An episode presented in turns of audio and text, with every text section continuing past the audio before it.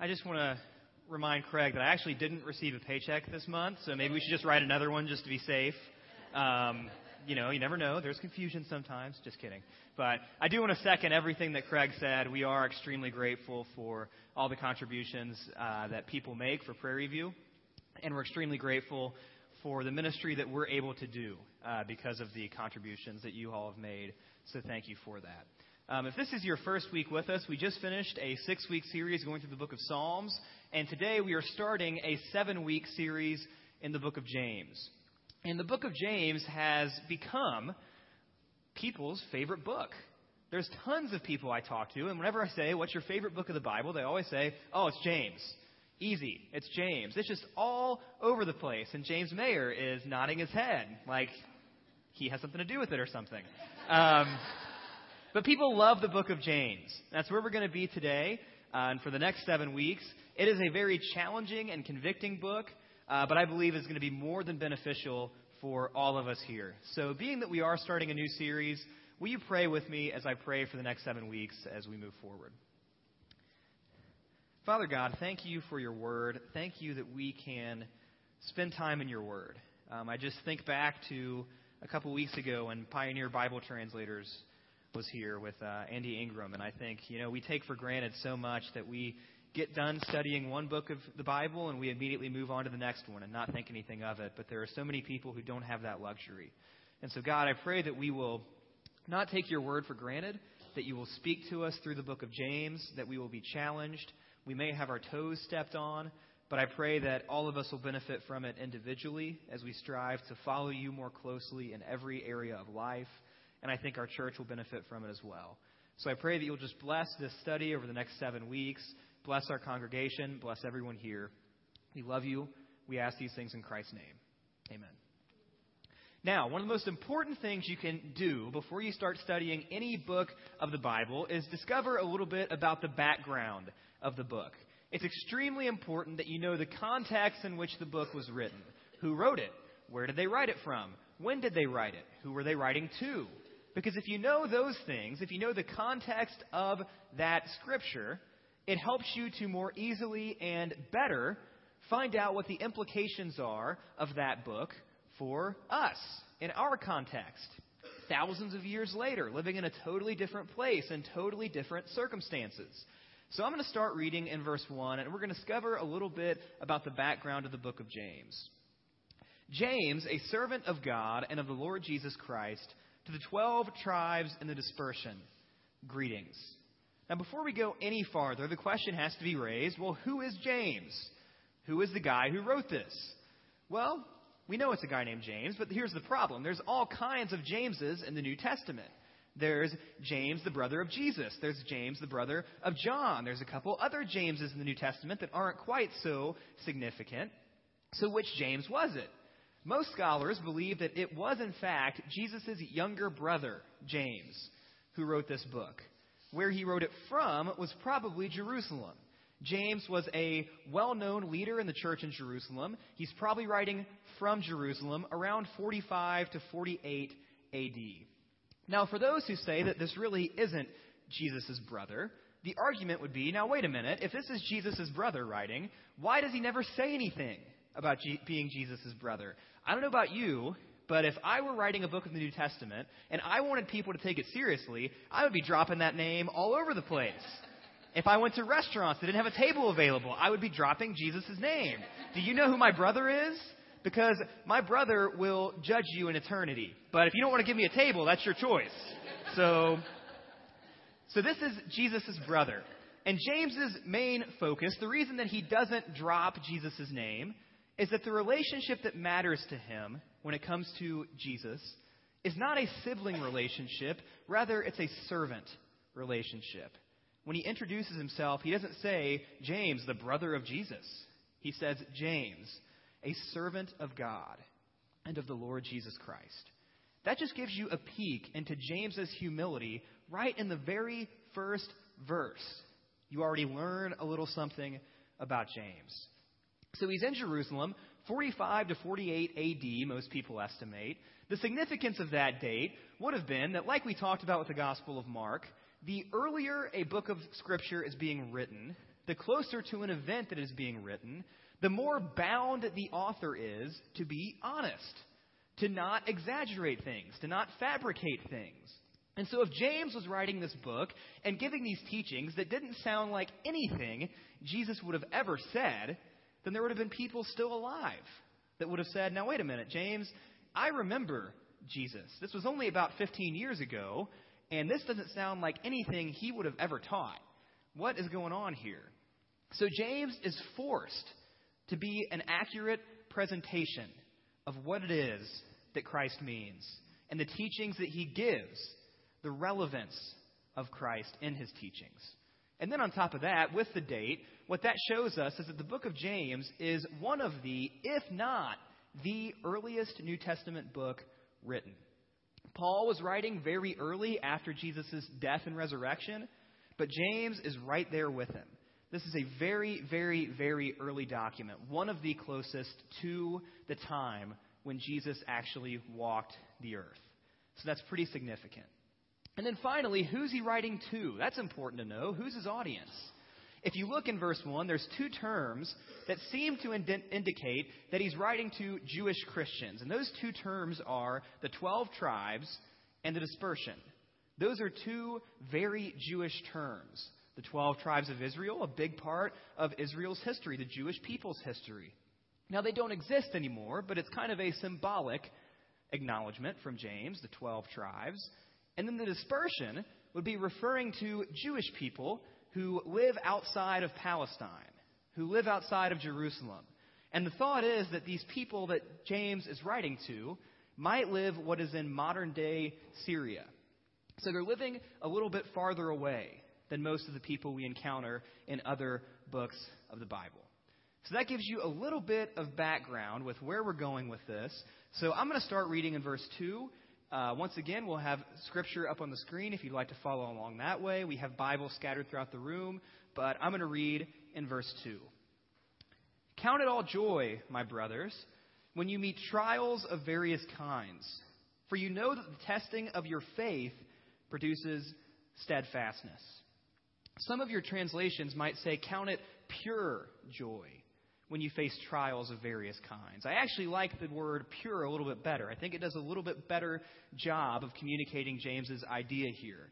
But he says that when you encounter hardship, when you encounter trial, when you encounter trouble, here's what you do be joyful about it. Easier said than done, right? Well, thanks, James. Thanks for the advice. But here's the thing James gives a reason why we could do this completely unnatural thing of being joyful in the face of trial.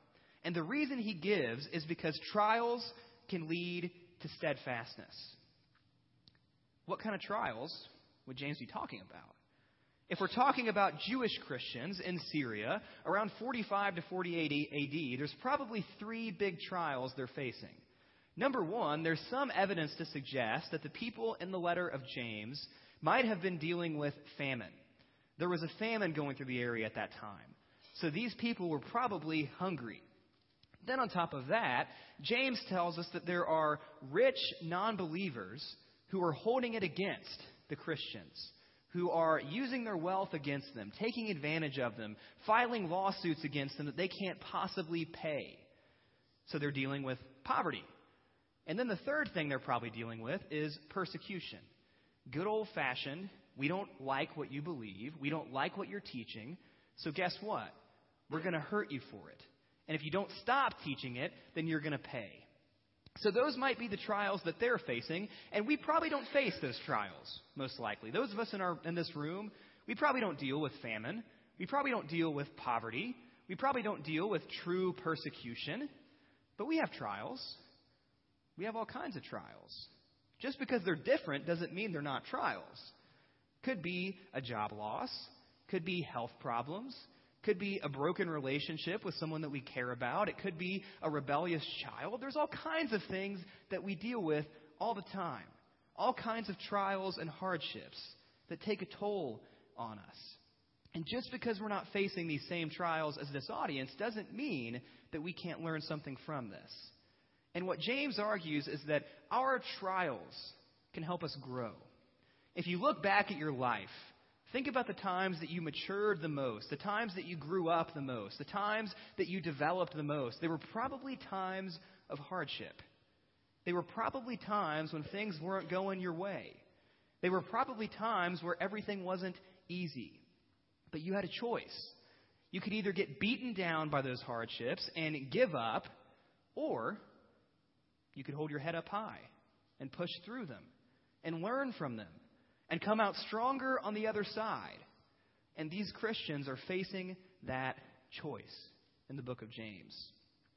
If you look on the screen behind me, there is a poster that has kind of become a pop culture icon here recently. If you're on Pinterest, you've probably seen this Keep Calm and Carry On. This was a poster that was created in 1939 by the British Ministry of Information. And the idea behind this poster was that the British uh, Ministry of Information knew that World War II was quickly approaching.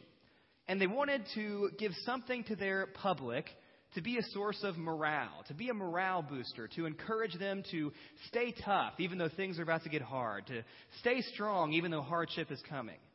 And so they developed this poster keep calm and carry on.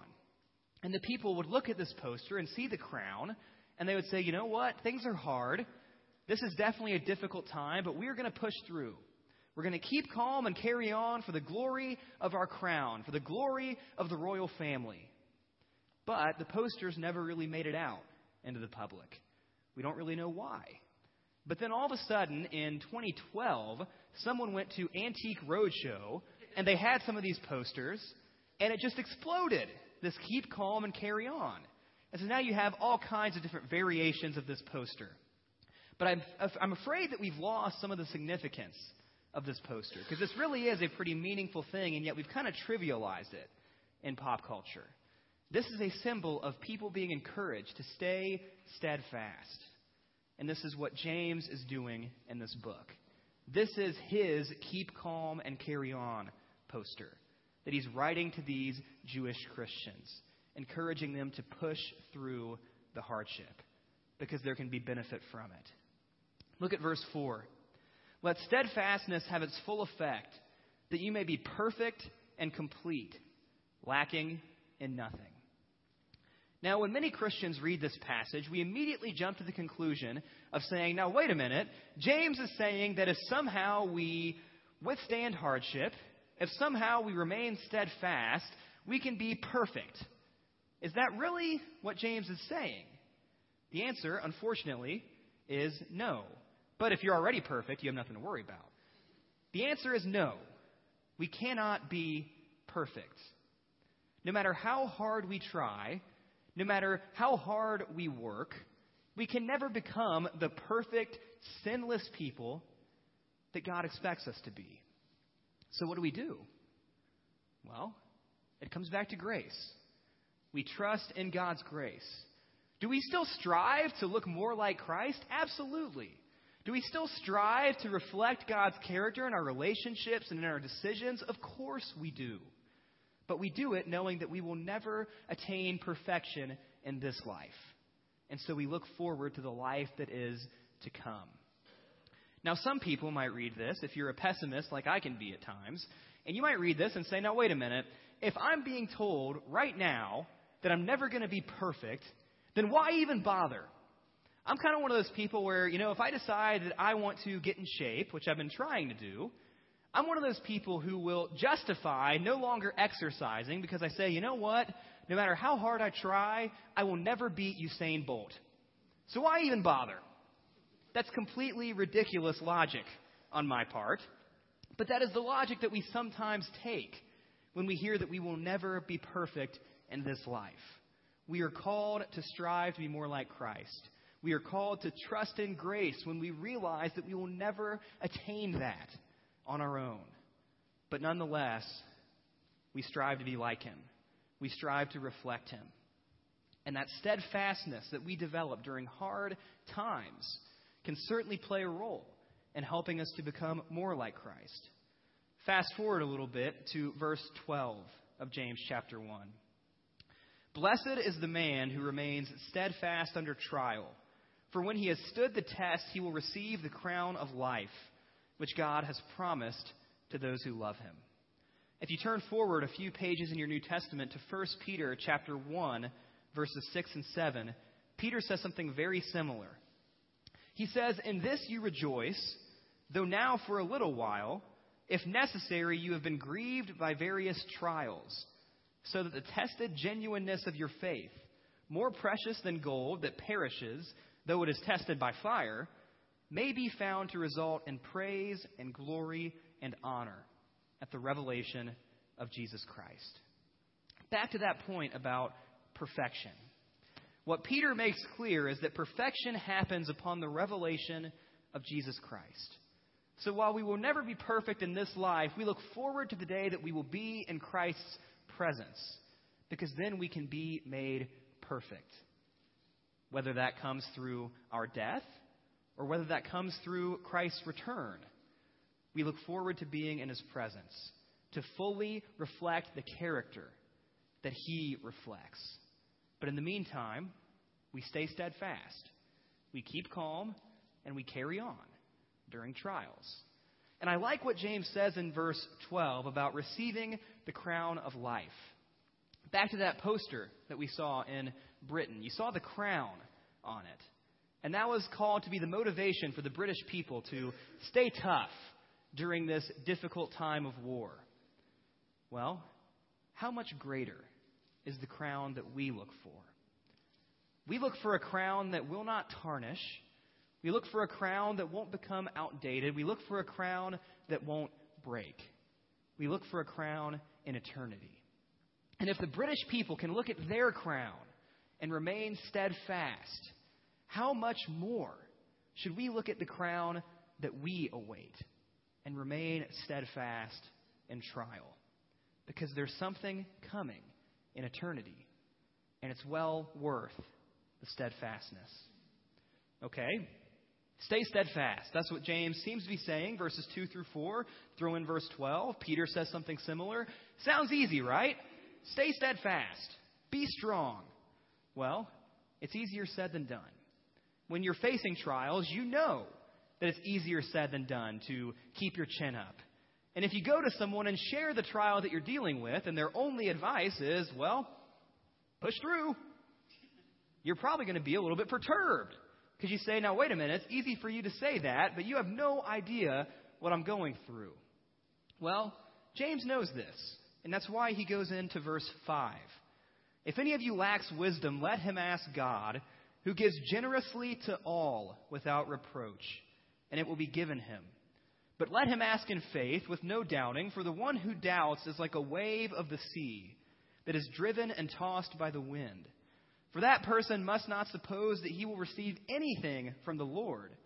He is a double minded man, unstable in all his ways. Here's the catch the only way we can possibly stay steadfast in trials. The only way we can possibly have the strength we need to have to maintain our faith during difficult times is through the wisdom that God can give, and only God can give. In Psalms, we talked about how the beginning of wisdom is the fear of the Lord. Do you have that wisdom? Do you have God's Spirit dwelling inside of you, empowering you and equipping you to face the trials that those of faith often face. Maybe the trial has nothing to do with your faith.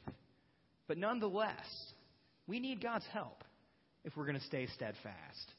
If we try to do this on our own, we're going to fall flat on our faces. We're going to give in. And as we read that passage, there's another catch.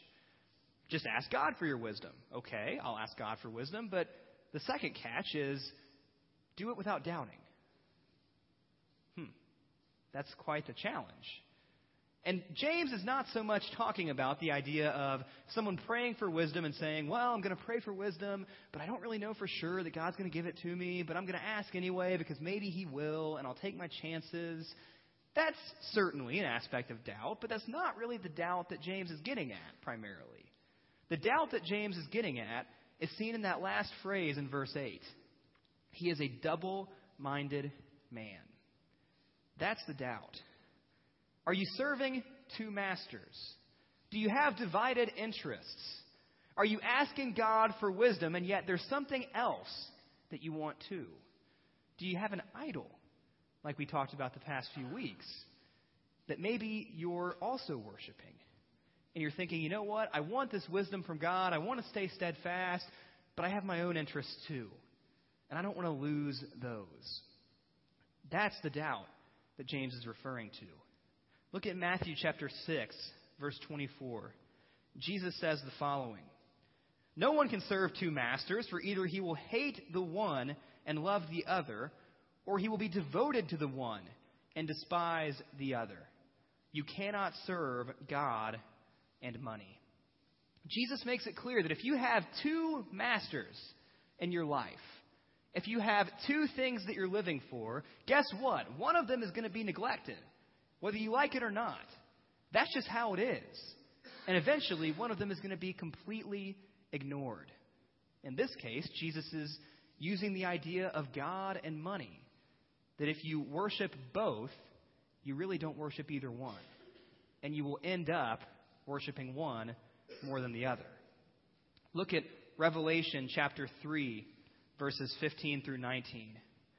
Jesus, speaking to the church in Laodicea, says, I know your works. You are neither cold nor hot. Would that you were either cold or hot. So because you are lukewarm and neither hot nor cold, I will spit you out of my mouth.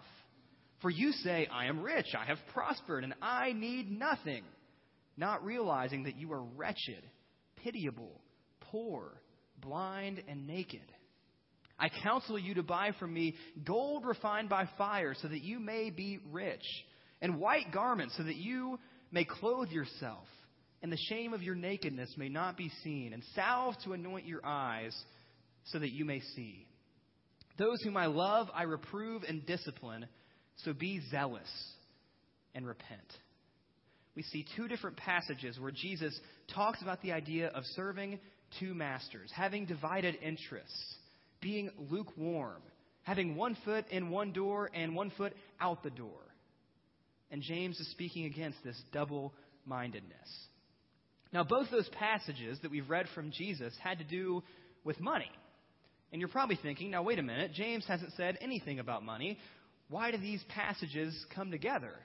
Well, look at verse 9. Let the lowly brother boast in his exaltation and the rich in his humiliation, because like a flower of the grass, he will pass away. For the sun rises with its scorching heat and withers the grass, its flower falls, and its beauty perishes. So also will the rich man fade away in the midst of his pursuits. James is speaking to one of the trials in particular that these people are facing. You've got poor Christians being abused by wealthy non believers. And the Christians don't know what to do about it. And James is saying, stay steadfast because guess what? You might be humiliated now, but your exaltation is coming because you have the riches that really matter. And that's a, revela- that's a relationship with Christ. And then he's saying to the rich that, guys, enjoy what you have right now. Because guess what? This is the high point. If you don't have a relationship with Christ, this is all there is. So enjoy your exaltation while you can because humiliation is coming. And you will fade like grass. Your flower will fall. The beauty will perish. Your riches will die. So I hope it's worth it, is what James is saying. Now, naturally, when we read this passage, and James is going to have more to say about wealth later in the book, we immediately kind of grab our wallets a little bit tighter. And we say, now, wait a minute. I don't like this whole money stuff. Why would we be talking about this stuff in church? Well, because Scripture talks about it. It's that simple. So, what, what, what the real question is when we encounter this passage is what does it mean for us? What does it mean for wealthy Christians like any of us sitting in this room? Because if on a global scale, if you're sitting in this room, you're rich. So before we sit back and say, oh, yeah, I can't wait till those rich people get what they deserve, be careful about that because the rich person is in the mirror. So, what does this mean for us? Does this mean that the figure in our bank account automatically excludes us from salvation? No. It doesn't mean that at all. In that Revelation chapter 3 passage, we saw that the concern is not so much the wealth, but look at the attitude of the Laodiceans. They say, I am rich, I have prospered, and I need nothing. That's the problem. That's what Jesus warns us against when he says you cannot serve two masters. The attitude that, you know what, I've earned this. I'm a self made man. I worked hard for this, and you know what? I don't need anyone's help. I don't need anyone's forgiveness. I don't need anyone's grace because I'm successful. That's the problem that we run into with money as followers of Christ. That's the temptation that we face to make sure that we are not letting our money become another master. Because we only have one master worth serving. We only have one master that can give us a crown that lasts into eternity. And if the crown that we ultimately seek is the crown here on earth, that crown will fade away. It'll tarnish. But the crown that matters is the one that goes past this life. So James is telling his audience Stay steadfast when you're being abused. But he's also giving a warning to those of us who are wealthy to make sure we don't let our wealth become a God. Make sure we don't allow ourselves to think that we no longer need God because we're taken care of. We're in good shape. We have everything we could possibly need. That's the concern that James is speaking about. Pick up in verse 13 of James chapter 1. Let no one say when he is tempted, I am being tempted by God. For God cannot be tempted with evil, and he himself tempts no one. But each person is tempted when he is lured and enticed by his own desire. Then desire, when it gives, when it has conceived, gives birth to sin. And sin, when it is fully grown, brings forth death. Many people read the book of James, and it seems like James just randomly goes from topic to topic sometimes.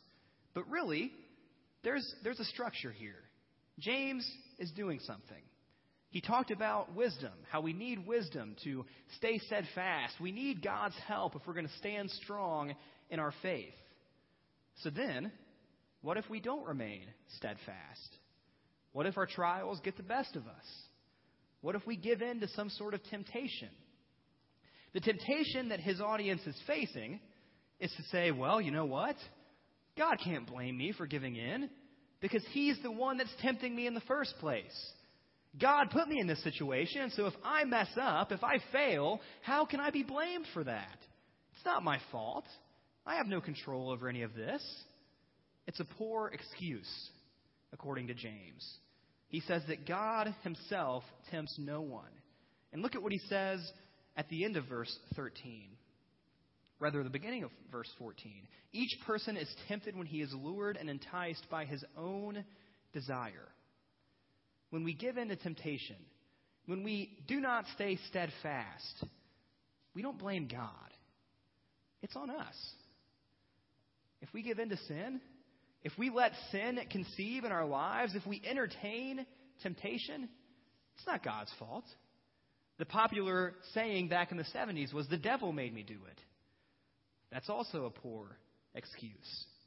When we give in to temptation, when we do not stay steadfast in trials, it's not God's fault. We can only look at ourselves because we didn't flee from the temptation the way Joseph did in Potiphar's house. When Potiphar's wife wanted to sleep with Joseph, Joseph knew this would be a sin against God, and so what did he do? He physically ran away. That's the idea that James is getting at. Flee from temptation. And when trials come, trust in God. Because even if you do fall, even if you do slip up, because you will, trust in grace. Trust in forgiveness. Trust in mercy. Because there's more going on than you realize. Look at verse 16, closing out the passage. Do not be deceived, my beloved brothers. Every good and perfect gift is from above, coming down from the Father of lights, with whom there is no variation or shadow due to change. Of his own will, he brought us forth by the word of truth, that we should be a kind of first fruits of his creatures. James closes this little section of chapter 1 by saying, You know what, people? Staying steadfast, it's going to be hard, it's going to be difficult, but every good and perfect gift comes from above. In other words, it's worth it. The gifts that come with your steadfastness, they're well worth the struggle. They're well worth the energy. They're well worth the falling and getting back up. They're well worth the repentance. Because the crown that you seek is better than any crown that this world can offer. So stay steadfast. Because your trials could lead to something good. Speaking again about Joseph, Joseph was sold into slavery by his jealous brothers in the book of Genesis. His brothers were jealous that Joseph seemed to be favored by his dad, so they sell him into slavery. Joseph goes through ups and downs. He ends up in Potiphar's house. We already heard a little bit about that. He had to flee from the temptation to sleep with Potiphar's wife. But eventually, he ends up in Egypt. And Joseph becomes kind of an advisor to the Egyptian leadership. And Joseph has a dream and sees that a famine is coming. So Joseph goes to the leadership and he says, Guys, there's going to be a famine, and we need to prepare for it. We need to be ready for this. And they say, Well, if you say so, do what you got to do. So Joseph starts storing up food, making sure they have plenty of rations should this famine come. The famine does come. And Egypt is the only nation that was prepared. So all these other nations start flocking to Egypt to get assistance, to get food from them because they weren't prepared for this. Guess who shows up? Joseph's brothers. The brothers who sold him into slavery years earlier, who left him for dead, effectively. And Joseph has two options. After all the trials that he's been through, after all the hardships they put him through, he can either A, have payback, get revenge that he's probably been secretly looking for this entire time, or he can show them grace. He chooses option B. He shows them grace. He shows them mercy. He forgives them for what they did for him so much earlier in his life. And when Joseph's father dies, Jacob, the brothers and Joseph are standing there talking, and the brothers still can't get over the fact that Joseph showed them that kind of grace, that he showed them that kind of mercy. And Joseph tells his brothers, he makes this famous statement. He says, Guys, what you meant for evil, God used for good. The trials that you're facing are hard, but God can use them for something good. God can use them to help grow you, strengthen you, mature you, develop you, all of these things. Your trials don't have to end in defeat if you're trusting God through them. So now the question is are you facing your trials on your own? Whatever trial it is that you're going through right now, are you facing it alone? Because if you are, you won't last. But you don't have to be alone. You can trust God in the midst of your trials, and He can take your trials and make something glorious out of them. Do you trust Him to do that? I pray you do. Because if you do, you can keep calm and carry on, knowing that God's Spirit is living inside of you. That even when you fail, God's grace is there. Keep calm and carry on. Stay steadfast, and don't go through your trials alone. Let's pray. Father God, thank you for this day. God, we are never promised when we become followers of your Son that things will be easy. We're never promised that things will go smoothly all the time. We're never promised that all of our problems will be solved.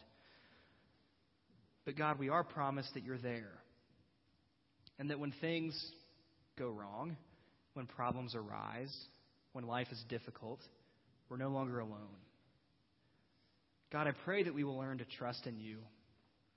I pray that we will remain steadfast for your glory, because the glory that we look for is so much greater than anything this world can offer. We look for crowns that last into eternity. And it is only through your grace that this is possible. It is only through your Son's broken body and shed blood for all of us that this is possible. God, I pray that we will let the cross of Jesus shape everything we do, everywhere we go, what we say, all of these things. I pray that we will learn to trust in you like we've never trusted in you before. I pray that we will rely not on our riches, but rather on you alone. Help us to be single minded, focusing on you at all times. We love you. We thank you for Jesus. We thank you for the forgiveness of our sins that he offers. We ask these things in his name. Amen. If you are going through your trials on your own, then talk to one of our elders. They'll be standing at the sides of the room at the end of the service. They'd be happy to talk to you about Christ and accepting your confession of faith. If you have questions about our church, if you have prayer requests, any of those things, feel free to stop and talk to one of them.